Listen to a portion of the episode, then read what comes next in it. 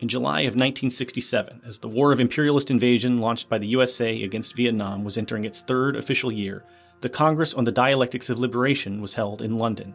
This conference was organized with the stated goal of demystifying human violence in all its forms and the social systems from which it emanates, and to explore new forms of action. As Dr. David Cooper, one of the organizers of the Congress, wrote, "There seemed to us to be a violent transformation of the idea of the enemy. Firstly, the enemy became transformed into the inhuman, after which the inhuman became non-human." Dr. Cooper wrote of the fear which people in imperialist countries like the USA have that colonized peoples might seek freedom. One human fact that generates most terror in the first world, the imperialist world, is the fact of choice, the beginning of freedom, of spontaneous self-assertion of a whole people. For this reason, among others, the free opponent must be categorized as inhuman.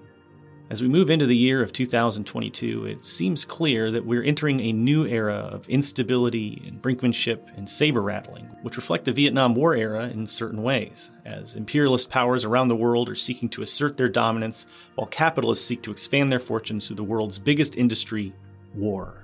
With all this in mind, we now take a look back to the Congress for the Dialectics of Liberation, with this series of videos highlighting some of the keynote addresses from that event, which took place during a similar time of imperialist expansion and warmongering, with the hopes that we might achieve what David Cooper and his colleagues set out to do back then.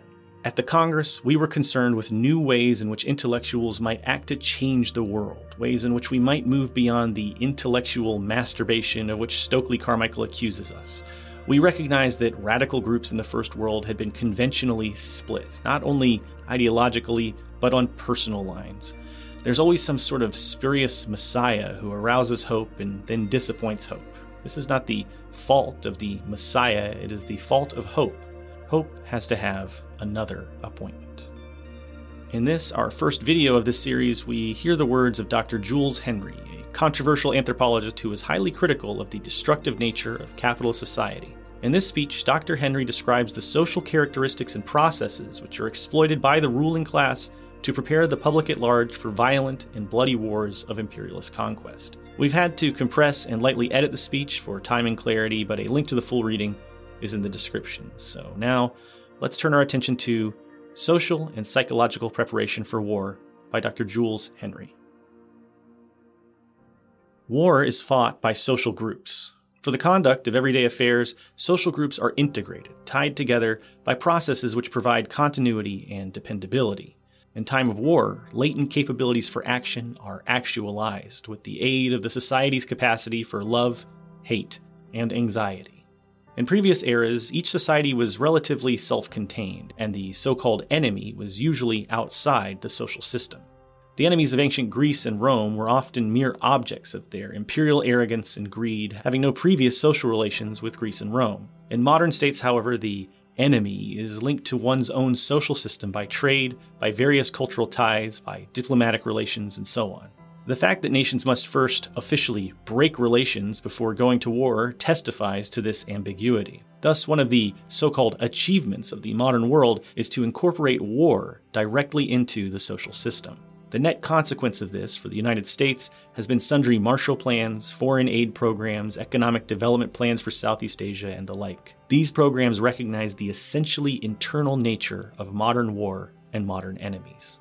This is partly a consequence of interlocking international corporations, partly an expression of the need to use one's former enemies against one's former friends, America's use of Japan, particularly of Okinawa, as a staging area and source of supply for the war in Vietnam, and her support of German claims and hopes against the Soviet Union are cases in point. A basic fact of modern warfare, then, is that it occurs within a mutually dependent world political economy. Not all wars are shooting wars or even cold ones. For years, the United States has been fighting a kind of Cold War with France, and England is kind of a casualty of that war. France's largely unsuccessful efforts to keep American capital out and its objection to Britain's entrance into the common market are all expressions in part of fear of the United States' economic power. It is clear, therefore, that in preparation for modern war, an interdependent world political economy has within it sufficient conflicts of interest to make all nations potential enemies to all others. One of the evolutionary achievements of modern culture has been to make the idea that anybody can be my enemy at any time acceptable. a consequence of the definition of the enemy as part of one's own social system is a psychological predisposition to accept almost any nation at all as enemy when the government chooses to so define it. The point is that the social organization of the world has no essence. Instead, those who stand to gain from war, that is, the capitalist class, manufacture a delusional version of the social organization of the world. The delusion is burned into the minds of the population by the media, which is, of course, controlled by the capitalist class. This delusion then becomes mistaken for an accurate perception of the world, seeming as objectively true to the average man as the difference between red and green. The social preparation for modern war involves the following steps. Step 1. Establishment of a world system in which betrayal, conspiracy, and entrapment are so commonplace that at any moment whoever is within the friendly system may be defined as outside of it, so commonplace indeed that people accept it without thinking. Step 2. Manipulation of that system in the interests of particular classes or groups who stand to gain from war. Step 3. The manipulation, the molding of the perceptual capacities of the people by these groups through their control of the mass media. Step 4. The establishment of a worldwide social system which strictly limits choice. I turn now to an analysis of the organization of the American economy, in order to show how readily it can be mobilized for anything at all. In order that any social system be mobilized for war, which means mobilization for maximum effort, it must have institutions which can swiftly be integrated into a war system when necessary. While it might appear only natural that America should have been able to produce the implements of war that made victory over the Axis possible in World War II, the astonishing and rapid organization of that productive capability was not accomplished easily, nor was it accomplished just before or during the war. The modern, centralized, militarized, and welfare-directed state is the result of a complex internal evolution taking several decades. The ability of any social unit to wage war, or indeed to exercise power in any way, is a function of its size, of the resources it controls, and of its organization. The United States Steel Corporation, which in 1965 produced 1/4 of the total steel output of the United States, is an integrated corporation which owns and operates not only numerous steel producing and fabricating plants, but also iron and coal mines, limestone quarries, railways, docks, cargo vessels, and loading ships. It manufactures thousands of products ranging from cold rolled steel to prefabricated housing, cement, ordnance, atomic energy products, components and launching facilities for nuclear missiles, armor plate, etc., etc., etc. The size of the corporation, however, is not measured only by the plants directly connected with it, but includes also its 17 subsidiaries through which it controls raw materials, railroads, and other transportation facilities in Canada, Brazil, Venezuela, Africa, and the Bahama Islands. Through its management and board of directors, the influence of U.S. Steel, meanwhile, extends far beyond its plants and subsidiaries. In 1962, its 18 directors accounted for 85 management interlocks with other companies, over which these directors might be expected to exercise influence. And these interlocks included 20 banks and financial institutions, 10 insurance companies, and 54 industrial and commercial corporations. Thus, Mr. C.H. Bell, for example, was also a director of General Mills Incorporated, the Winton Lumber Company, and the Northern Pacific Railway, and Mr. J.B. Black sat on the board of directors of FMC Corporation, Del Monte Products Company, Pacific Gas and Electric Company, Southern Pacific Company, Shell Oil, Pacific Gas Transmission Company, Alberta Natural Gas Company, and the Alberta and Southern Gas Company Limited. The Dow Chemical Company, manufacturer of napalm and explosives, operates several dozen plants in the United States, but through subsidiaries and through part ownership, it controls countless other manufacturing operations and corporations in the United Kingdom, Switzerland, the Netherlands, Germany, France, Spanish Sahara, and so on. Literally, the sun never sets on Dow. Thus, through sheer size, through subsidiaries, through ownership of stock in other corporations, and through management interlocks, the large American corporations control much of the productive capability of the planet. In 1951, 135 American corporations owned nearly a fourth of the manufacturing volume of the world. This says nothing about how much is controlled and influenced without being owned outright. The presence of hundreds of corporations which in their day-to-day operations can, through their social organization, call upon such an immensely ramifying network of productive power provides the United States with a vast war potential. The internal organization of the companies themselves plus their interlocks does not itself constitute the social organization of American corporate power. These great masses of capital are further organized in what have been called interest groups. The interest group is a group of corporate interests which come to pursue common financial goals. If various companies share board members and own one another's stocks and bonds and so on, we have a common financial interest and therefore a common interest group. I now present an abbreviated account of one such group, the Morgan First National.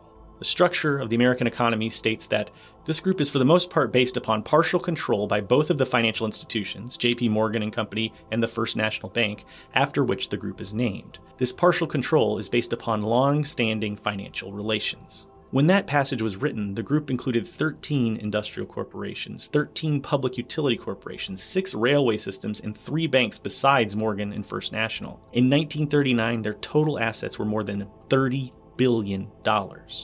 At the end of their analysis of interest groups, the authors of The Structure of the American Economy ask the following questions, which they do not answer. What is the significance of the existence of more or less closely integrated interest groups for the pricing process? What are its implications for the relation between economic and political activity? How and to what extent do the views of leaders in the economic sphere make themselves felt in the life of the community? These questions were not put by Marxists, for the committee that prepared the study was made up of 6 members of President Franklin D. Roosevelt's cabinet and 4 experts highly placed in the American government and business.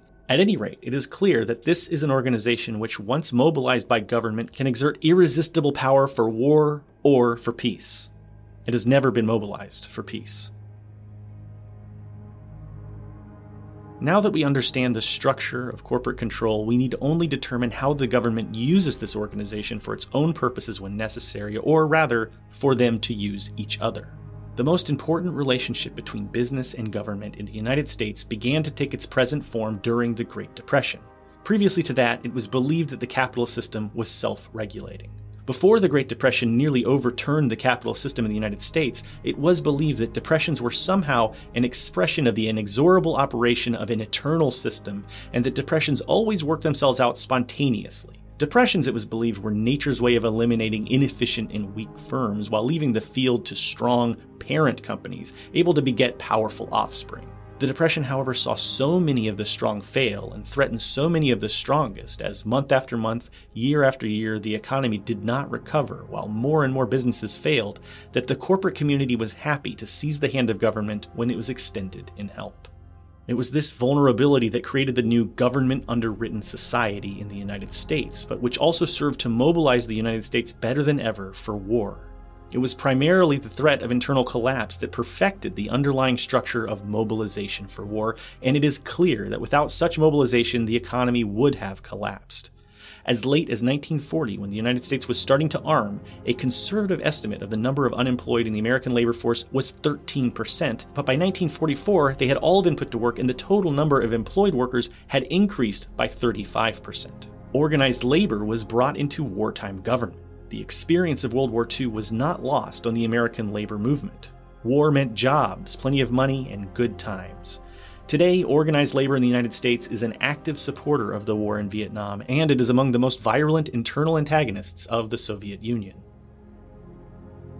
Since 1939, immense U.S. government expenditures for armaments have increased the power of the great corporations and created many new businesses. The aircraft industry, for example, is largely dependent on orders for military aircraft. The entrance of numerous business executives into government service since World War II consolidated the intimate relationship between government and business.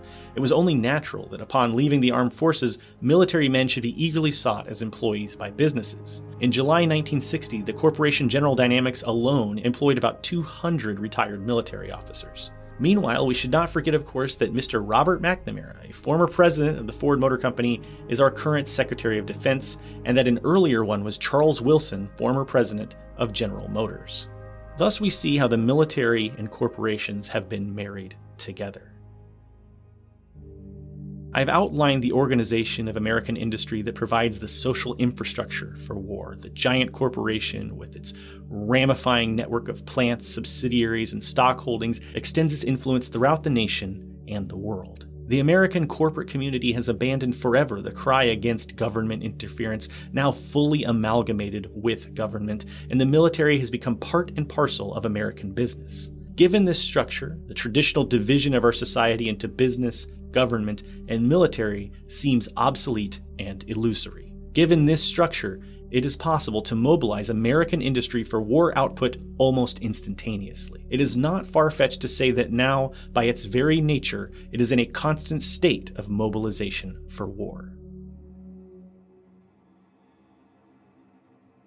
I have pointed out that before the Great Depression, it was assumed that the capitalist economy was self-regulating, but that the Depression experience destroyed that idea forever in the minds of even the most bumptious economists, so that now all the talented men of capitalist economies instantly propose government measures whenever the economy seems to falter, which is now several times per year. The ordinary American, however, does not yet feel that the economy is to be trusted, for it has an unpredictable way of raising prices on him, throwing him out of a job, or making his little investments and speculations vanish. The feeling of vulnerability in the United States is intensified by the fact that the government business military complex must frighten the people about socialism because this complex cannot accept the existence of socialism in foreign nations.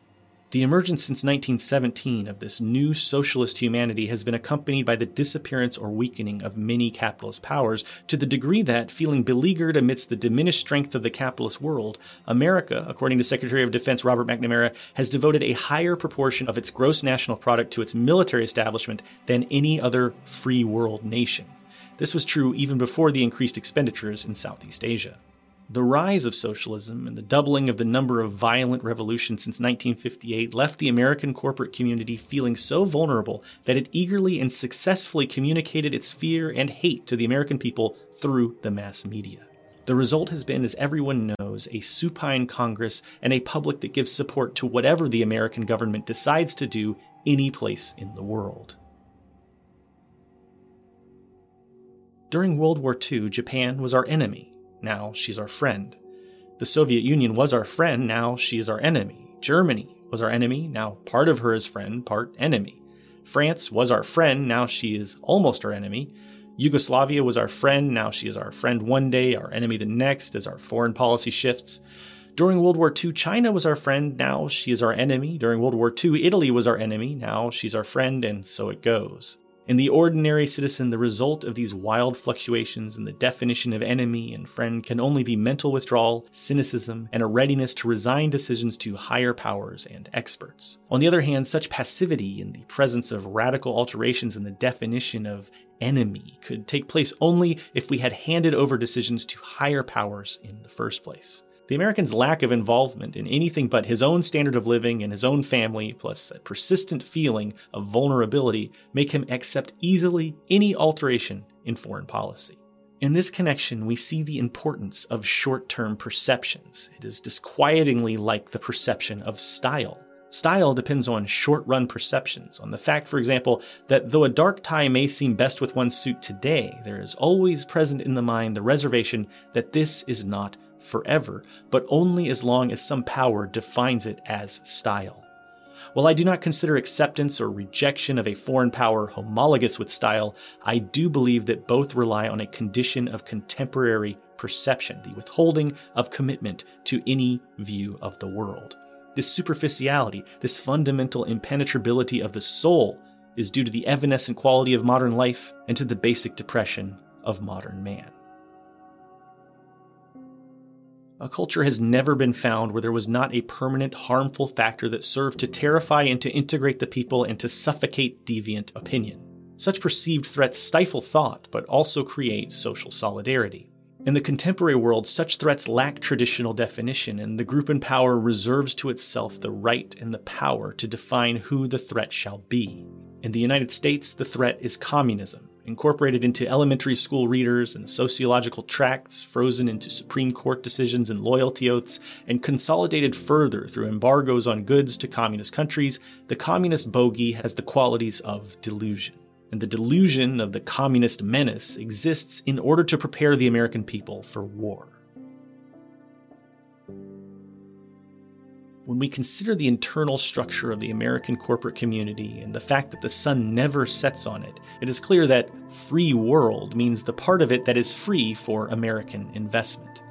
It is for that reason that fascist Spain, for example, is considered part of the free world. On the other hand, when we realize that there is no American investment in communist countries, we comprehend why the communist world is not free. Americans are used to the expression free enterprise, yet it is clear from the outline of the structure of the American economy that the expression has no meaning at all. Similar processes are at work in labor. The ideal American labor leader nowadays is not one who risks injury or death in a strike, but a careful negotiator who is backed by a team of lawyers and researchers. The labor movement in the United States nowadays is very different from what management confronted in the 1920s, armed for deadly combat. Organized labor is probably the most contented segment of the American population. It has shifted from being the most revolutionary group to being the most conservative. Along with these alterations in the structure of American political economy, there has developed a vast sheep-like docility in the population. Grazing on the grasses of affluence, the white American population is one of the most docile on earth. This is ideal psychological preparation for war, because docile people make excellent soldiers. TV shows, for adults and for children, that portray individuals and nations under attack are the most common program. So for Americans, fear feels good, or at least better than it ever did before. It is hard to be against the war in Vietnam if your pay has gone up because of it. American docility leads to a readiness to accept as friend the nation that was a foe yesterday, and to accept as enemy today the nation that was a friend yesterday. Since in the United States one is never threatened really by such erratic definitions, but finds rather that one's standard of living rises, why object? It is a law of learning theory that organisms tend to respond positively to reward. In the American experience, having enemies has been rewarding. The fact that some people have lost sons is of little consequence, for the personal detachment, withdrawal, and uninvolvement of the American, his inability to feel for another person's bereavement, his concern only with what is close to him and with his standard of living, make him impervious to the sorrow of others. Furthermore, as I pointed out, the depressive core in the soul of the American population makes people turn away from the anguish of others while brooding only on their own. Threats to the public are selected by the group in power, and the perceptions of the people are shaped to suit the objectives of the group in power. In modern times, perception has rapidly evolved away from tradition-determined perceptions of the world to capitalist class-determined ones, and perception is manipulated by the capitalist-controlled mass media. So one acquires and puts off one's enemies and friends, one's ideas, one's opinions, and one's tastes, somewhat as one changes style. In closing, let's examine the psychological consequences of the disappearance from life of any real options, of any real freedom. It is clear that freedom exists only where there are real options, where the individual or a nation, in spite of its history, can make a choice that is not overdetermined by the system. While it is unlikely that at any time man's choices were not overdetermined by the system, I feel that never before have so many felt that they lived in a room with no exit. This results in apathy and withdrawal from life. The knowledge that there are no options, the feeling that one can do nothing because there are no doors, inevitably contributes to war. For not only does this lack of options lead to ready acceptance of war as a solution to difficult problems, but it creates docility also. Man is everywhere chained to a system in which he perceives no new options. Yet, there are new options, for the vast and radical political changes that have occurred in the past two generations prove that man can create new options where there seemed to be none.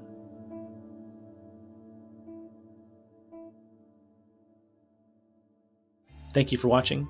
I'm EJ, this is Non-Compete, and if you enjoyed this, I hope you'll consider supporting us on Comradery or Patreon. Comradery is a creator-owned alternative to Patreon. Check out the link in the description if you want to learn more, and be sure to subscribe. And I'm curious, do you think things have changed significantly since 1967, since this speech was first delivered? How do you feel the public is prepared for war today? Sound off in the comments. We'll be doing more videos in this series where we'll be covering speeches by other great speakers, including Kwame Ture, R.D. Lang, and many others. So stay tuned, and we'll see you next time. Peace out. It was a two-week Congress of Intellectuals in London. Black power people headed by Stokely Carmichael. The flower people represented by Allen Ginsberg. Political scientists and a host of sociologists and social psychologists from the U.S. and Britain. The common theme of the meeting was violence and revolution. How to explain them, how to manipulate them, how to avoid them. men mjölksura.